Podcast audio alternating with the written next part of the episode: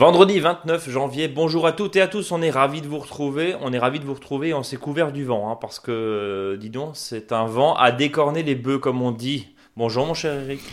Bonjour Non, non, non, c'est bon, je suis pas dehors, hein, c'est bon, c'est bon. C'est... Non, non, tu nous as fait le coup la dernière fois euh, avec les deux pieds dans la neige, c'est bon, maintenant t'es, Non, t'es non, non, revenu. non, c'est bon, là, je suis T'es revenu au studio. Tranquillement, voilà. Non, non, Bon. c'est bon, mais voilà, c'est après, là, c'est surprenant, hein, le vent chaud, là, c'est- Oui. c'est- c'est assez curieux, je dirais, euh, alors qu'il y a eu des moments où là, c'était vraiment très froid. Là, la végétation, elle sait plus où aller, hein, les pieds dans l'eau, euh, bien mouillé, un sol bien mouillé, euh, un vent chaud comme ça, faut pas que ça dure longtemps, hein. Oui, parce que sinon ça débourre, c'est ça? Ça, ça débourre, ouais. Ça débourre, ça s'excite, et puis euh, derrière, Ouais. forcément, ça va, ça va pousser.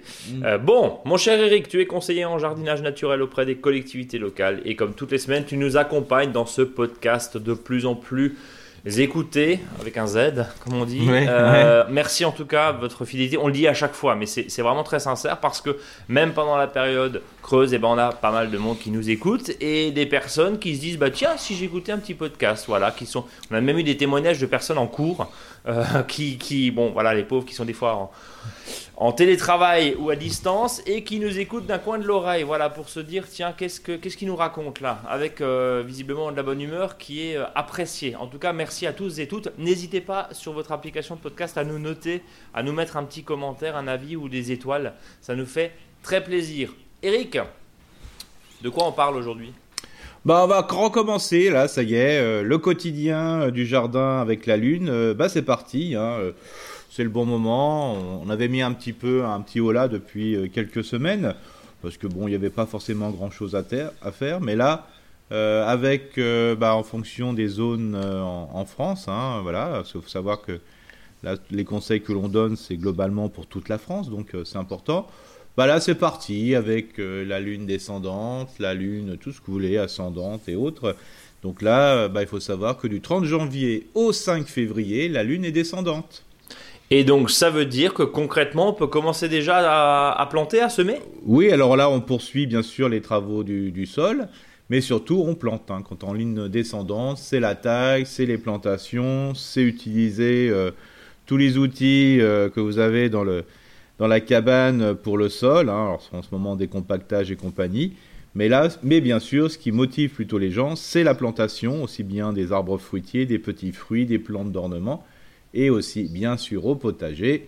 On va pouvoir commencer, voilà, à planter l'ail, l'échalote et l'oignon. Alors ça veut dire concrètement que ceux qui nous écoutent, mais attends pas partout parce qu'attends, euh, non, nous, pas partout. hein. nous ici, enfin en Alsace, c'est pas de la terre, c'est une piscine, c'est une moment, piscine de boue.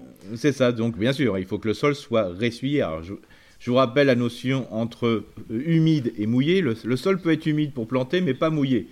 Alors bien sûr, quand vous avez, euh, vous rentrez avec des bottes et vous avez 10 cm d'eau euh, au-dessus, là c'est sûr que là c'est mouillé.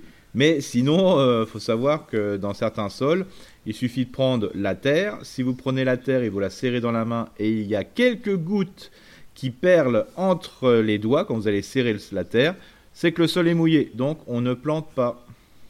Par contre, si le sol effectivement est ressué et un sol léger en général, hein, évidemment, Oui. Un sol très léger, et ben on peut y aller. Donc tu disais ail, échalote et oignon. C'est ça, voilà. Alors bien sûr, si vous avez des sols qui ont tendance à garder trop l'eau, euh, c'est-à-dire les sols qui sont qui sont, qui sont pas facilement, ils sont pas bien aérés et compagnie, toujours euh, planter l'ail, je dirais, sur des petites buttes. Euh, c'est-à-dire Ah pour que ça, vous ça faites- sèche, c'est ça? Ouais, pour que ça sèche. Donc on appelle Ouais. ça des billons. C'est-à-dire vous faites des petits vallons dans votre jardin, hein, voilà, et vous plantez au-dessus. Alors ce que je vous invite même, euh, c'est de que ces billons soient bien séparés, hein, de manière que quand vous avez planté l'ail, vous pouvez planter tous les 50-60 cm entre les rangs. Comme ça, vous pourrez planter dans l'entre-rang une salade, par exemple, parce que qui supporte bien et accepte et adore même l'eau. Euh, Comment on plante l'ail, l'échalote ou l'oignon, Eric? Euh, bah, Dans la terre, comme tu- ok, mais comme- sinon? Ouais, c'est comme tu aimes. Non, je plaisante, mais euh, le- on va commencer. à sûr. On va commencer fort. On Ouais. va commencer fort. Donc, euh, comment planter l'oignon? Bah, c'est simple. euh, il suffit de, de prendre euh, l'ail dans le bon sens ou l'oignon dans le bon sol, et aussi l'échalote. Alors des fois, c'est pas si simple que ça. hein, Oui, parce ce que des fois, ça n'a ni queue ni tête. Si on est, sur- si on est là-dessus. Et le ça n'a ni principe, queue ni c'est tête. de le prendre à trois doigts, hein, bien sûr. Ah, quand même euh, au préalablement, on aura quand même gratouillé le sol, euh, Oui. je dirais, bien aéré. Ça, c'est mettre un compost très bien, très mûr. hein. Ça, c'est le principe de base, hein, surtout un terreau de plantation. Euh, surtout pas de petits bois, parce qu'il risquerait peut-être de retenir l'eau et ainsi faire pourrir les bulbes. Mais l'intérêt, c'est de prendre donc hein, dans, un sol bien donc vous prenez le bulbe dans le bon sens avec les trois et vous l'enfoncez en sachant que quand vous allez retirer vos doigts, et vous devez encore voir le dessus du bulbe. Ah, c'est technique quand même la plantation de l'oignon. Donc ça veut dire concrètement que euh, on, on met vraiment à fleur la pousse, enfin la, la Ouais. partie supérieure vers le haut, ça semble assez Ouais. logique, mais, Ouais. mais voilà. Et ensuite, on ne recouvre pas plus que ça. Non, voilà, c'est ça. On enfonce comme ça et on recouvre surtout pas, quoi. Donc, euh, avec euh, les pluies qui vont venir et compagnie, bien sûr, ça va un petit peu, le bulbe va, va ressortir un petit peu et ça dérange pas. Alors, bien sûr, ne soyez pas surpris des fois que quand vous allez au jardin, vous dites mais je suis nul ou quoi Euh, J'ai des bulbes qui ont été que j'ai mal plantés ou j'en ai paumé un peu partout. Non, c'est simplement les oiseaux qui les tirent. hein. D'accord. Donc quoi, un petit filet ou des ou, ou- ou Oui, des blancs, non, des ou de les, d'évo- de les d'épouvante remettre. De toute façon, c'est pas très grave. hein, Vous les remettez au bon endroit. Il n'y a, y a- y a aucun souci. hein, Ça, c'est éviter bien sûr du broyat en surface. hein, nous qui sommes les, Les rois du paillage. perpétuels du paillage. Là, faut éviter. Pour l'instant, ça sert absolument à rien. Peut-être qu'à un moment, une fois que ça va grossir. Ah oui. Et ce qui est important aussi, c'est la distance sur le rang. Euh, souvent, on a tendance, comme ce sont des, des plantes qui n'ont pas un fort développement, euh, de mettre Ouais, peu- serrer. Ouais, serré. Ouais. Non, mieux vaut bien un 15-20 cm. Il n'y a aucun souci. Comme ça, là, là l'oignon se développe bien. Il y en a qui mettent à 10 cm, c'est un peu juste hein, quand même. Moi, je dirais du 20 cm, c'est beaucoup mieux. Euh, déjà, ça permet que quand il y aura des plantes indésirables qui vont pousser dedans, de mieux les arracher, voire même de sarcler un petit, avec un outil. Et quand c'est trop petit, on risque de taper les bulbes. Et à ce moment-là, de, les, de les blesser et bien sûr de les faire pourrir. Donc tu dis à peu près une vingtaine, hein, 15-20. Entre, Ouais, 15, ça veut, ouais, ouais, ça veut dire qu'entre on peut éventuellement cultiver autre chose ou c'est pas du tout non, la non, peine non, le- là, pas de salade, rien du tout quoi. Non, il faut qu'il soit tout seul. hein. Mieux vaut écarter les rangs et planter entre, euh, voilà, comme ça, ça permet d'optimiser. Mais surtout, euh, non, non, on ne plante. Donc sur le rang uniquement ail, échalote, oignon. Est-ce que justement ail, échalote, oignon faisant partie de la même famille, Mhm. j'imagine, il y a des comment dire, il y a des associations à, à respecter ou ça peut être sur le même rang, dans le même espace? Non, ça peut être dans le même espace. hein. Alors, il y en a qui ont, qui ont joué la, la mixité, c'est-à-dire oignon, ail, échalote, oignon, ail, échalote. Aucun intérêt. Aucun intérêt, d'accord. Donc, euh, Par contre, euh, mieux vaut le faire euh, un rang différent, ça c'est plus facile parce que les pousses sont différents et puis après quand il faudra les gérer, c'est-à-dire euh, par exemple pour les oignons, soit les attacher ou les coucher tout doucement avec le, dos du râteau euh, pour pouvoir coucher le, feuillage pour que les feuilles puissent grossir. Si vous avez de l'ail qui est mélangé dedans, c'est pas au même moment, ça va pas. Les oui, donc c'est plus des, pareil. des- des questions pratiques que des questions en Ouais, fait, voilà, d'association de culture. Quoi. ouais, complètement. Euh, Eric, j'ai- une dernière question par rapport à l'ail, l'échalote et, et l'oignon. On l'a vu, hein, dans des sols évidemment secs, plutôt dans des climats euh, doux, hein, donc plutôt au sud de la Loire, oui, voire voilà. même. Bah, il le faut que le sol soit, soit, soit potable en ce moment. hein, donc, euh, c'est simple. si on n'arrive pas. Si Oui, vous, pas la vous venez un coup de binette et vous voyez que ça fait simplement une fissure et euh, le- la terre, euh, je veux dire, n'est pas meuble du tout, c'est même pas la peine. hein, parce que alors là, votre œil, autant le, le faire pourrir tout de suite. Quoi. Euh, L'ail, l'oignon, l'échalote, est-ce qu'on peut récupérer ce qui a germé déjà en cuisine? Est-ce qu'il faut en acheter des nouveaux? Comment on- Où est-ce qu'on cherche ça en fait? Chez un alors- horticulteur, alors, j'ai fait j'imagine. une- J'ai fait une mauvaise expérience l'année dernière, hein, parce qu'il faut aussi donner les mauvaises expériences. hein. C'est que j'ai acheté de l'ail de consommation, quoi. Il Oui. manque de beau, c'était de l'ail qui avait déjà été récolté déjà de la de l'année. Et donc, euh, bah, ça n'a rien donné du tout parce que l'ail ne comprend pas euh, de, de le replanter. faut- ce qui lui pas. passe. Ouais, donc, Donc il ça veut dire- acheter. Donc, il donc ça veut mieux dire. acheter, euh, acheter un ail, je dirais, euh, voilà, chez le, votre pépiniériste adoré là, et puis vous, vous le repiquez. Voilà, donc en aucun cas on repique ce qui a germé dans la cuisine, ça ne sert à rien. On peut tester, mais c'est c'est un peu curieux, quoi. Mais surtout, euh, d'acheter des bulbi- de l'ail, de la nouvelle ail, je veux dire, surtout pas. Faut, faut acheter de la vieille ail, parce que, c'est-à-dire une ail qui a été récoltée en 2020. Euh, ce qui a déjà été récolté quand vous le mettez, ceux qui vont planter un peu plus tard, là, en 2021, euh, au mois de mars, voire début avril, bah, des fois c'est de la nouvelle ail déjà, hein, donc euh, ça marche pas du tout. Bon, en tout cas, euh, comme ça c'est clair. Bon, une fois qu'on a parlé de ce dossier ail, on va parler du dossier de la semaine, justement, avec les potagers à l'école, en entreprise ou encore en copropriété, Eric. Mais euh, toi, ça te tient particulièrement à cœur, c'est de parler justement de ces potagers à l'école. Parce que tu accompagnes de nombreuses collectivités et tu essayes de rajouter. Alors, tu, m'as parlé juste avant de, démarrer cette émission aussi d'EHPAD. Euh, et là, il y, a, plus une notion de loisir, de, de, lien social. Alors, c'est plus que surtout, compliqué. surtout chez les personnes euh, qui ont atteinte euh, d'un début ou d'Alzheimer, quoi. Ouais. c'est incroyable comme les gens, ça peut leur faire revenir les souvenirs quand ils sont face à une salade, un goût particulier de manger une groseille. Des fois, c'est assez, assez, surprenant. On a l'impression que les gens ils reviennent dans le, au quotidien. Euh, l'idée de ce dossier de la semaine, justement, avec euh, bah, les potagers, là, euh, encore une fois, l'entreprise hein, aussi, même si c'est mm. peut-être un peu moins, moins évident, ou pourquoi pas en copropriété, parce que bah, l'idée là, c'est évidemment, vous avez été très très nombreux et à nous suivre l'année dernière et à se lancer dans du potager, même sur des très petites surfaces, et on, va voir ça dans un instant. Mais, mais tu accompagnes justement, je le disais, bah, des, des EHPAD et des personnes qui sont, euh, euh, qui sont malades, hein, qui sont atteintes d'un Alzheimer. Et, et, toi, l'idée là de, de, ce dossier, c'est quoi euh, là, de, nous dire, c'est proposer ça à votre directeur d'école, proposer ça à vos voisins, proposer ça éventuellement, je sais pas, dans les pattes d'un parent. C'est ça ton idée aujourd'hui? Tout complètement et faire une spécificité pour l'école parce qu'il faut savoir qu'en entreprise, dans un EHPAD, voilà, dans une copro, je veux dire, il y a toujours quelqu'un en juillet-août.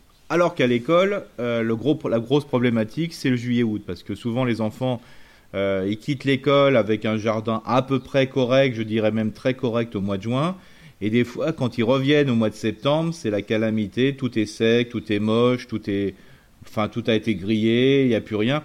Donc euh, l'idée, c'est vraiment de, trouver une solution avec les établissements scolaires pour qu'il y ait un réel, je veux dire, euh, engouement du jardin à l'école, mais que ça surtout, que ça ne fasse pas des rêves déçus hein, ou des frustrations quand les enfants qui ont fait leur petite euh, parcelle ou des fois avec des copains et, copines, quand ils reviennent au mois de septembre, c'est euh, carrément pas la, surprise, mais pas la surprise positive, mais la surprise négative. Quoi. Eric, toi justement qui accompagne des, des écoles, c'est quoi le sentiment? Alors j'imagine, ça dépend évidemment des des tranches d'âge, quoique, hein, maintenant ça devient euh, branché euh, d'avoir euh, d'avoir du, potager et, même à des, des ados peut-être ça peut fonctionner. Je ne sais bah, pas, j'ai pas la réponse, mais c'est quoi ton sentiment?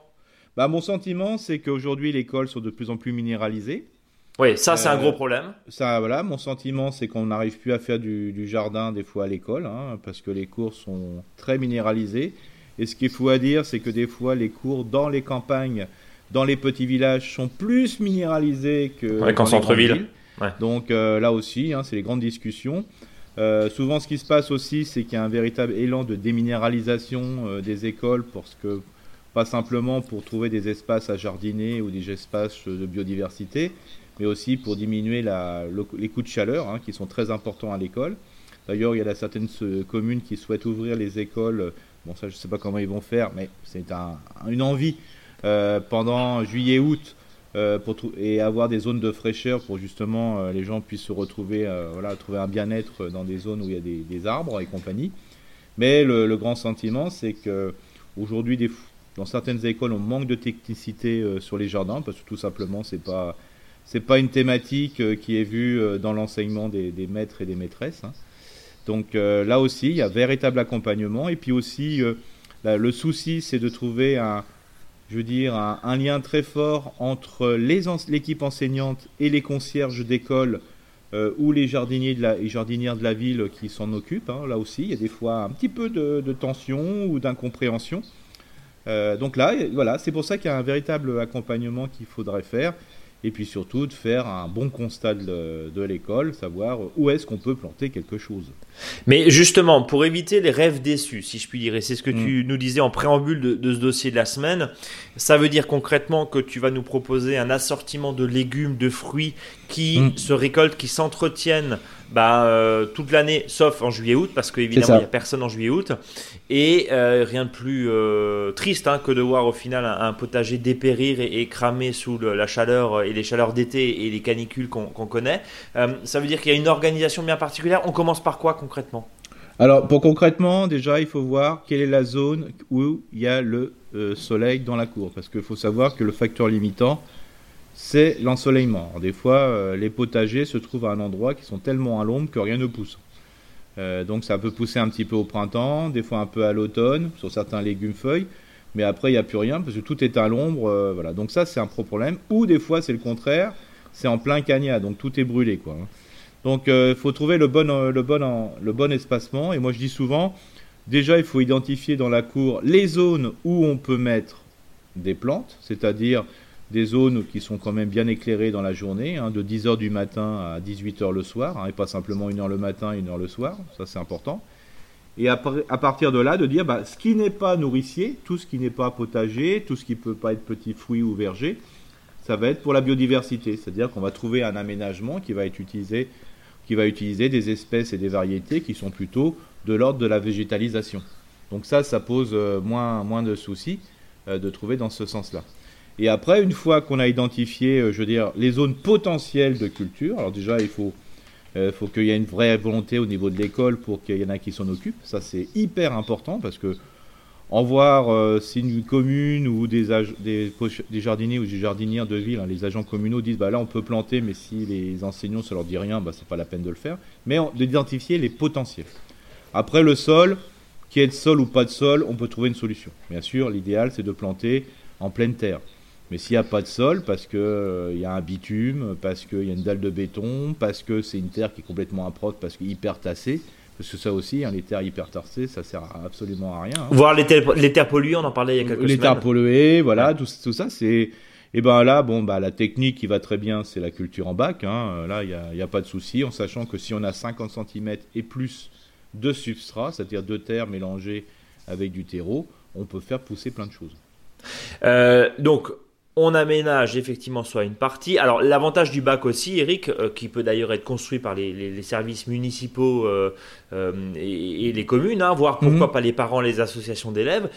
L'idée c'est aussi d'avoir un potager à hauteur et qui mhm. permet du coup de mettre tout le monde autour, j'imagine. C'est ça. Alors ça permet de, c'est vraiment facilitant. Alors en sachant que les gamins ils ont pas mal au dos, hein, donc ça pourrait aller des fois de. Mais voilà, ça permet. moi j'ai toujours c'est par rapport au design, hein, c'est dire euh, par rapport à la cour, hein, dans l'aménagement, bah, des fois, euh, l'endroit où on pourrait mettre un potager, c'est bitumé. Donc, euh, ça permet, voilà, en rejoint sur les bacs, d'avoir cette, verdure un petit peu des endroits qui sont un peu improbables. Et bien sûr, si on met sous le fameux tilleul de l'école, où on a souvent raboté les racines, parce que pour, pour, pas que les pauvres gamins puissent se chuter, c'est une blagounette, et qui fait crever le tilleul, euh, je veux dire, là, c'est impossible de mettre euh, des, des, arbres, enfin des plantations en dessous. Hein. Ça me semble complètement surnaturel. Pour ça que voilà, un bac, c'est quand même pratique, bonne hauteur, facilité d'entretien, c'est bien matérialisé. Pédagogiquement, on peut faire plein de choses, jusqu'à même peindre le bac. Euh, tout peut s'imaginer, donc c'est vraiment un très bel outil de pédagogique. Mais ah. il faut que les, les plantes soient bien vivantes dedans. Alors pour les parents qui nous écoutent justement, c'est peut-être le moment. Euh, il n'est pas trop tard, au contraire. Hein, on est on est au tout tout tout tout. Oui, c'est pour ça qu'on en parle aujourd'hui. C'est pour ça qu'on en parle aujourd'hui, que tu en parles aujourd'hui. C'est l'idée justement de proposer à ceux qui euh, bah, euh, enseignent auprès de vos enfants peut-être cette idée-là. En, en, termes d'entretien, on va être très concret parce que encore une fois, l'idée c'est que ça soit du plaisir et pas un fardeau. Ça demande combien d'entretien avec je sais pas moi 3-4 bacs dans la cour. c'est combien? Ce que tu vas proposer là, parce qu'évidemment, on va pas forcément faire des cours de, de, plantation et de semis aujourd'hui parce que c'est pas encore la saison, mais on va déjà vous faire germer la petite idée dans la tête. Et après, de se dire, tiens, pourquoi pas on peut aussi mettre ça en place, euh, on le disait tout à l'heure, hein, en entreprise, avec mes voisins, etc. etc. Là aussi, en entreprise, il y a peut-être un peu moins de monde en, juillet et en août. Oui, mais on les vacances. quelqu'un. Mais on trouvera effectivement euh, quelqu'un plus facilement que euh, dans une école. combien de temps ça prend, Eric? Bah, disons que ça, le, quand ça prend le plus de temps, c'est à l'aménagement, parce que l'aménagement est important, surtout par rapport au substrat. C'est-à-dire que là, il faut prendre du, un temps pour trouver terre et terreau. Euh, parce que là, euh, l'objectif, c'est d'optimiser les arrosages, qu'ils soient naturels ou qu'ils soient faits à l'arrosoir ou au tuyau. Donc, il faut savoir que plus une terre est riche en matière organique, euh, moins il va falloir d'arrosage, parce que la terre retient plus son, son poids en eau. Même en euh, carré potager, Eric, même en même bac, en, même en carré potager. C'est, voilà, c'est pour ça que si on peut faire un moitié-moitié terre et moitié terreau ou compost, hein, voilà, c'est l'idéal parce que vous allez avoir une terre qui est bien enrichie, qui va être moelleuse, qui va pouvoir de récupérer la flotte et compagnie. Donc là, il n'y a, y a, vraiment aucun souci. Donc, en fait, un peu comme toi, quoi, enrichi et moelleux. Ouais, voilà, enrichi et moelleux, voilà, complètement. Et il faut savoir aussi, ce qui, ce qui, pour éviter de, de, de, perdre du temps, c'est de prendre les bonnes plantes et les bons légumes. Euh, donc il faut des plantes qui est, si c'est des plantes à fruits, il faut que la floraison euh, et la fructification soient faites avant le 1er juillet. Oui, forcément, puisque l'école s'arrête après, enfin en général. Voilà, voilà. Donc ça veut dire, euh, là, d'un seul coup, il y a tous les, il y a tous les fraisiers, hein, donc surtout les fraisiers, ce qu'on appelle non remontants, ceux qui vont produire une seule fois en, mai-juin. Donc ça, c'est super. Euh, les framboisiers et les fraisiers, hmm, quatre saisons, ça produit aussi un peu, mais il y aura la période de juillet-août, hein, parce que ça produit aussi pendant cette période, donc c'est bon. Tous les petits fruits, si on peut les planter, euh, groseille, cassis, euh, voilà, bah, ça va produire aussi, euh, je dirais, aux alentours de fin juin, début juillet. Donc ça aussi, c'est bon. Avec le changement climatique, on a gagné encore 15 jours, donc on peut imaginer ça. Des framboisiers non remontants, c'est-à-dire ceux qui produisent en une seule fois, aussi fonctionnent. Donc ça marche très très très bien. donc voilà, donc ça c'est côté un peu vivace. bien sûr, les plantes aromatiques, tout fonctionne. Donc là, il n'y a, pas de souci. Donc là, alors quand je dis plantes aromatiques, vivaces, hein, c'est-à-dire euh, le, le, thym, la sauge, donc là il n'y a aucun souci, même à privilégier si vous avez des bacs qui sont en, euh, en zone qui sont vraiment très bien exposés. Et là d'un seul coup, on va tomber sur les légumes, ce qu'on appelle les annuels. Euh, ce que je conseille surtout pas, c'est de mettre des tomates. Ouais, donc le mythe de la tomate à l'école, c'est pas la peine. Bah, c'est compliqué. Si personne peut arroser, on est d'accord. Si, personne peut arroser en juillet-août, euh, si on est en bac, ça pose souci. Donc, euh, avoir des tomates avant le 31, avant le 1er juillet, ça c'est compliqué. elles sont souvent vertes, mais c'est compliqué. Euh, par contre, elles arrivent à partir de la troisième, première quinzaine, ou enfin à partir du 15 ou 20 juillet. Donc ça, voilà, on est plein dedans. La grosse production, c'est en août.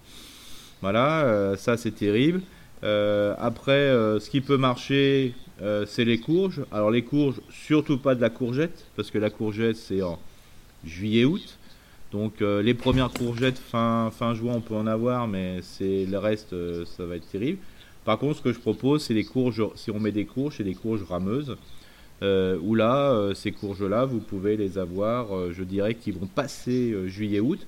Si on met beaucoup de matière organique, beaucoup de paillage, l'arrosage, c'est pas les deux c'est tous les deux jours, mais ça sera une fois par semaine, voire une fois tous les dix jours.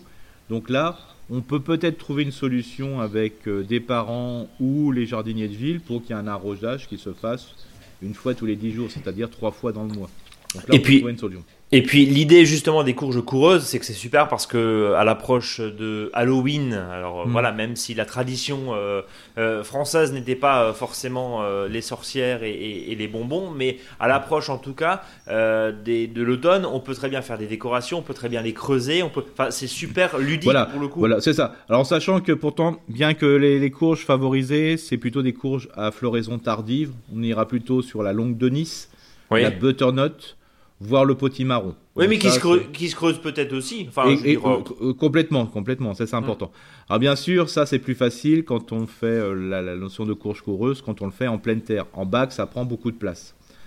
Alors par contre, l'intérêt du bac, c'est les primeurs et les dernières. Alors les primeurs, c'est quoi? Bah, C'est toutes les salades.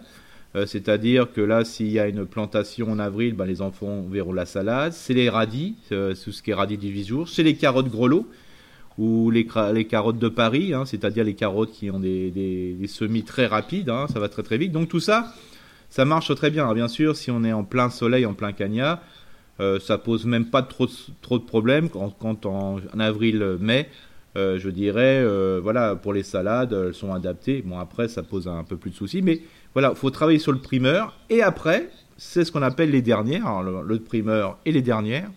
Les dernières, c'est-à-dire les plantations de salades les semis de, de mâche, euh, voire euh, on peut mettre quelques bleds si on est un peu à l'ombre, ça ça peut passer tout le juillet août sans souci. Donc voilà, il y a vraiment un choix, mais il faut il faut pas planter pour planter, il faut planter avec en, en, faisant un peu de avec un peu de réflexion pour savoir ce qu'on va avoir. Mais la tomate, c'est malheureusement c'est un peu compliqué, sauf si on a un arrosage qui peut être régulier. Et là, je conseillerais bien sûr plutôt la tomate cerise Ouais, c'est voilà, j'allais dire. Ouais. C'est plus simple pour distribuer aussi aux, enfants. Mm. Euh, après, un petit peu de technique, s'il y a un robinet qui est pas très loin, on peut effectivement imaginer pendant toute la période estivale où il y a peut-être quelqu'un qui peut passer juste une fois par semaine, euh, un goutte à goutte qu'on peut programmer. exactement. Les, systèmes coûtent plus cher aujourd'hui, hein, ça, ça va. ça. Et puis après, euh, après, on peut gagner du temps, c'est-à-dire en mettant ce qu'on appelle les fameux Oya. Hein, oui, les Oya, ouais, tout à fait. Donc voilà, alors l'Oya, voilà, je vous rappelle pour ceux qui ne connaissent pas.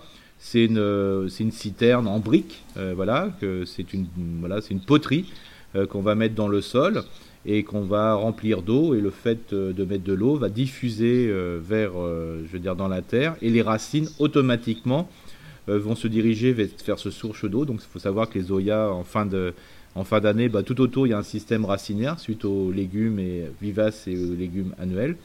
Donc ça aussi, ça vaut le coup. C'est un investissement de départ mais il faut savoir, euh, ça évite quelques allers-retours en voiture euh, euh, pour arroser le jardin. Ça Ou évite vélo. aussi de, de doses. Voilà, Enfin, je veux dire, globalement, si on fait le, bilan, je veux dire, énergétique et de non-énervement, ça peut rendre service au début, quoi. Bon, évidemment, ces bacs, ou en tout cas cette surface potagère, on va la pailler, Eric. C'est logique. Complètement, complètement. Alors ça, c'est intéressant. Alors déjà, si vous avez bien fait le bon substrat, moitié-moitié, euh, après, bah, le, les déchets du moment qui vont arriver, qui peuvent être les premières feuilles. Et aussi, je sais que dans les écoles, euh, les enseignants et les enseignantes boivent pas mal de café. Bah, le marc de café, ça c'est vraiment le top aussi parce que c'est un déchet organique qui est super intéressant parce qu'il est très équilibré en carbone et en azote, donc c'est le top du top. Euh, voilà. Même si vous avez des, sachets de thé ou du thé en vrac, c'est pareil, euh, il y a possibilité de le mettre en surface, mais bon, des fois les petits sachets, ça fait un peu plus, un peu moins, pas très joli. Donc là, on aura une solution justement pour le compostage. Et bien sûr, tous les déchets fins qu'on peut avoir, les balayures, je sais pas, de feuilles de troène, de forsythia, euh, un peu de tonte de gazon, pas trop, hein, un centimètre à chaque fois qu'il y a tonte de la, de la un centimètre de tonte de gazon dessus va faire que vous allez entretenir votre sol, votre litière du potager, que ça soit en pleine terre ou que ça soit, je dirais, dans un bac. Et là, d'un seul coup, vous mettez toutes les chances de votre côté pour que le, sol soit de bonne qualité et bien sûr que la fertilité soit importante, euh, c'est-à-dire en gardant bien l'eau du sol. Euh, il y a un point euh, dont tu n'as pas parlé, c'est les haricots. Ça vaut pas le coup, Eric? Très, très compliqué le haricot. Hein. le haricot, hein, c'est 60 jours, donc ça veut dire qu'on ne peut pas le faire avant. 60 jours, euh, je veux dire, en sachant qu'on plante le 15 mai, ça va pas. Euh, le haricot rame, c'est 90 jours. Donc on pourrait imaginer de les planter euh, fin juin. mais ça veut dire qu'il y a quelqu'un qui passe pour arroser. Quoi. Hein. Le haricot, c'est une, plante d'été très compliquée. Hein. par contre, les petits pois, je sais plus si tu en as parlé. Alors le petit pois, il faut qu'il soit très primeur. Voilà, voilà très primeur. Si, on le prend, voilà. Alors je conseille. Ça change même cru. Oui, c'est ça. Alors moi, ce que je conseille même, c'est le, c'est le mange-tout, c'est-à-dire où il n'y a pas de petits pois dedans. Euh, c'est-à-dire qu'on mange l'écosse. Euh, comme ça, ça, ça arrive très très très vite et ça permet de manger euh, bah, tout d'un seul coup. Et là, on n'a pas le choix, il faut le manger très frais, sinon c'est immangeable. donc ça, ça peut être aussi un peu intéressant. Puis en plus, ça va comme c'est une légumineuse, ça va apporter de l'azote dans le sol, de la... et le déchet du petit pois en fin du mois de juin, début juillet, va permettre de, faire un paillage complémentaire pour le sol. Donc c'est pas trop mal. Bon, donc si je récapitule, euh, on doit délimiter des espaces, idéalement au sol, si le sol est de bonne qualité, au pire en carré potager, ce qui permet aux instituteurs et aux institutrices de ne pas se baisser, mmh. aux enfants d'être tout autour aussi. Donc pourquoi pas C'est une façon, même si tu as ta mmh. préférence, parce qu'il faut, le dire aussi, en pleine terre, c'est quand même vachement plus simple à gérer les arrosages que sur des carrés. Ah, on ça c'est. Hein. On est bien d'accord. On est, d'accord. Euh, puisque forcément, ça se dessèche beaucoup plus vite quand vous êtes mm. en, carré. Et puis, euh, bah, on paille, on paille, on paille. On met moitié euh, compost de qualité bien mûr. Euh, moitié terre de jardin ou avec du sable encore en plus si la terre est, lourde, la terre de base. Mm. Et puis, euh, bah, on essaie de, mettre ça en, place pour que justement on puisse cultiver tout ce que tu nous as dit. J'ai juste un dernier point, euh, notamment sur les arbres fruitiers. Alors, j'allais dire les, petits fruits notamment. Tu nous parlais des groseilliers et des cassissiers. Ça, en bac, ça se cultive facilement? C'est pas oui, en là, terre? Oui, là, il n'y a, pas de, a pas de problème pour les petits fruits, hein, en sachant que Euh, si on est en dessous de 50 cm, c'est pas possible. Hein, on est bien, c'est bien clair. Hein. La hauteur, hein, tu parles de, du bac. De, du bac, c'est pas possible. voilà. Euh, on mettra plutôt groseillier cassis que caseille euh, ou que ronce, qui, qui, demande beaucoup de voilà beaucoup de matière de, terre ouais. et, de place. bien sûr, tout ça, si on est en pleine terre, ça pose aucun souci. on est bien d'accord là-dessus. Euh, mais pour ça que des fois le petit fruit, plus il est petit, hein, c'est pour ça, groseille, oui, la fraise, cassis, la fraise, bah oui. voilà, surtout que la fraise elle peut retomber sur les bords du bac, il n'y a aucun souci, voilà, euh, c'est le plus efficace. Hein, et, et, et, puis justement tu parlais des fraises, mais c'est aussi du potager parce qu'on parle sans cesse de légumes, de panais, de, de radis, mmh. de cressons, etc. Bon, on va avouer que quand tu as une classe de, 20 ou 25 euh, enfants, euh, partager euh, une petite culture de création, c'est un peu plus compliqué. Alors que les fraises, au final, si tu as une petite production comme il faut, bah, c'est les mêmes gestes au final. On va gratouiller la terre, on va s'en occuper. Et puis je vous dis, là, la bien sûr, et puis il faut vraiment avoir, il faut regarder sur le paquet de graines, car, légumes primeurs. Euh, la carotte, euh, moi je dis oui à la carotte, mais il faut pas que ce soit une carotte qui soit profonde, à moins comme dit on arrose, mais si on n'a pas le temps, la carotte grelot, ça fait les carottes qu'on trouve dans les petites boîtes de, on trouve dans les boîtes de, je veux dire, de petits pois là, quand c'est petits pois carottes hein, dans les conserves, c'est ça, c'est la petite carotte, hein, toute petite, toute fine. Bah, elle est très agréable, euh, ça permet de, de, comprendre ce que c'est qu'un légume racine. Voilà, on peut se permettre les radis aussi, les, les petits navets blancs au début. Donc voilà, mais il faut vraiment J'implore les enseignants et les enseignantes qui ne me fassent pas euh, des plantes qui crèvent en plein juillet-août. Euh, c'est tellement démoralisant. Euh, mieux vaut ne pas faire ça et plutôt faire des légumes qui poussent très très rapidement. Voilà, des trucs qui marchent, hein, parce que sinon, voilà, c'est, je trouve ça. et puis on se décourage aussi, évidemment. C'est, ah pas l'idée, quoi. Hein. Tu avais une, une, dernière idée? Oui, une dernière idée. Alors, je vais peut-être en choquer plein et plein de municipalités, mais là, on est là aussi pour faire choquer de temps en temps. De toute façon, c'est moi qui le dis. Hein. Comme ça, je prends les responsabilités. J'en ai marre des compostiers, enfin des aires de compostage dans les écoles où il n'y a rien dedans. C'est-à-dire que des fois, il y a des compostiers, il y a 650 litres ou 1000 litres. Et il y a complètement, il y a, trois, il y a quoi? Il y a trois pommes, trois trillions de pommes qui se battent en duel. Ça se décompose pas bien, c'est pas intéressant. Ça sent. Ouais, oui, c'est pas, c'est ouais. Euh, bon, je parle pas bien sûr des écoles où le compostage marche bien avec l'apport que les parents amènent en plus pour bien, parce qu'il faut, pour composter, il faut de la matière. Et c'est pour ça que je trouve il y a un système qui est très bien, c'est euh, travailler sous forme de ce qu'on appelle les jardins en trous de serrure. C'est-à-dire qu'à la fois, on fait un mixte entre euh, une culture, voilà, euh, comme on a parlé tout à l'heure en bac, et aussi le compostage. Et en réalité, le compostage, c'est quoi? Ça se résume à, deux petits bacs qui sont en plein milieu de ce, de ce jardin potager. ça permet d'avoir voilà, quelques dizaines de litres, je dirais, d'espace donc le trop de monde pomme, ça va très bien. Le restant de salade, parce qu'on a fait des essais pédagogiques. Euh, je sais pas, les, fleurs fanées, voilà. Et on les met dans ce bac. Et l'objectif, c'est pas forcément de récolter le compost, parce que ce qui va se passer, c'est que ça va être un peu comme les Oya pour l'eau. Là, ça va être pour les nutriments. Euh, la, décomposition va avoir lieu dans ces, justement dans ces euh, compostiers qui sont au milieu du, du kiosque. Là. Et ben le, ça va passer, les nutriments avec l'eau vont passer, vont diffuser dans le sol. Donc globalement, on appelle ça du lixiviate. Et euh, les plantes vont pouvoir aussi se rapprocher de ces bacs pour récupérer les nutriments. Donc, une fois que, au bout de peut-être 2, 3, 4 ans, euh, bah, ces deux petits compostiers ou le petit compostier qui est au milieu de la quiole est plein, bon, on le vide comme ça en récupérant euh, ce qui est au-dessus et on, on l'épand directement en surface sur la quiole. Donc, comme ça, c'est à la fois jouer sur du compostage, mais un compostage qui est complètement logique par rapport à la quantité de déchets. Et on l'a répété, je crois, mille fois dans les podcasts. Euh, composter, oui, mais c'est la quantité de déchets qui permet de déterminer la façon dont on va composter. Et le nombre de bacs, le volume et compagnie, et pas l'inverse. C'est pas parce que j'ai une promotion de deux compostiers de 1000 litres qui va me permettre de dire je vais composter dedans 2000 litres. Non, faut bien identifier la quantité, de déchets, de biodéchets qu'on a, et c'est ça qui va nous permettre de terminer quel est le type de compostage qu'on va faire et le volume de compostier qu'on souhaite acheter ou bricoler. Et séparer à la maison, évidemment. Exactement.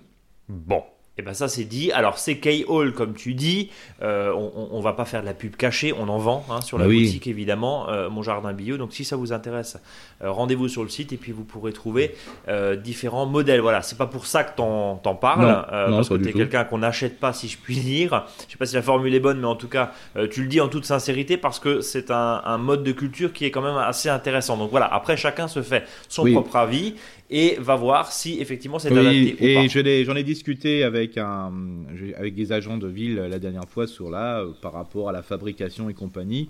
Aujourd'hui, ce qu'on trouve sur le marché, euh, et je dis pas simplement euh, chez toi, Brice, hein, euh, on trouve avec des prix, ce qui fait à peu près un, une Keyhole, on peut dire que ça va rester assez facilement pendant 10 ans, parce que c'est bien aéré sur les côtés, le système. Ce qui est proposé sur le marché aujourd'hui, pour des jardins qui font 1m40, 1m70, euh, voilà, voilà, tout ça, un, un beau carré, euh, c'est un investissement de 30 à 40 euros pour 10 ans et par an. Euh, Oui, c'est rien du tout quoi. Voilà, je veux dire, Ouais. quand on est sans problématique aux normes et compagnie, voilà, et je, on est transparent, je crois, Brice et moi, on, on est complètement transparent, on n'est pas là, le podcast sert aussi pour favoriser, je dirais, les bonnes initiatives et compagnie.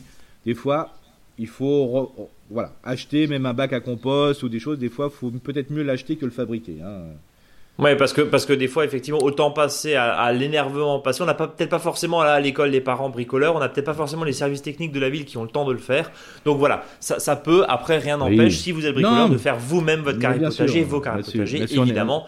Là-dessus, on Euh, est clair. hein, c'est- clair, hein. on, on est d'accord. Eric, faux dicton? Alors le faux dicton du jour, hein, alors, aujourd'hui j'étais pas assez... Voilà, c'est un peu coolos. Ah, voilà. C'est- Le temps est venteux, donc j'étais un peu éventé. Euh, Oui. Donc, euh, donc, euh, donc le faux dicton du jour, c'est avoir un potager à l'école permet d'y favoriser l'intergénérationnel. Mais ce qui est vrai aussi, hein, qui est un, un faux dicton, mais un dicton totalement concret. Voilà, Voilà. on est dans le pragmatisme. Voilà, le Parce- potager, hein, je sais que Brice, de temps en temps, tu me traites de mon meilleur potager. Qu'est-ce que j'ai dit tout à l'heure Que tu j'étais étais, moelleux. euh, Moelleux et fertile. Voilà. Ouais, c'est ça. Moelleux, Moelleux, non, alors, moelleux et enrichi. Voilà, moelleux et enrichi, et, Moelleux et et des fois enrichi. même certains qui me disent confortable. Donc je sais pas ce que ça veut dire, mais voilà. Merci en tout cas Eric. Et merci à vous. On vous souhaite une excellente journée, une excellente nuit, une excellente après-midi. Euh, profitez bien. Il a dit qu'il fallait planter l'ail, l'oignon et l'échalote. Mais encore une fois, euh, si vous sortez euh, la tête et qu'il fait très moche, vous avez le droit d'attendre encore un peu. hein, on est d'accord. hein. Oui, sûr. Doucement le réveil, d'autant plus que visiblement le froid devrait revenir et on n'a pas, on n'est pas sorti de l'auberge Ouais, on- de l'hiver et on- tant on- mieux. Tant Et on mieux. voudrait pas que l'oignon vous fasse pleurer. Hein. Et on n'aimerait pas que le nom vous fasse pleurer, évidemment. Mm. Bon, Eric, à la semaine prochaine. À la semaine prochaine. Salut à tous. En attendant, suivez-nous, euh, lisez notre blog, les papiers d'Eric, là, les billets, et les articles, c'est c'est super intéressant. Là, je fais de la pub, hein, assumez.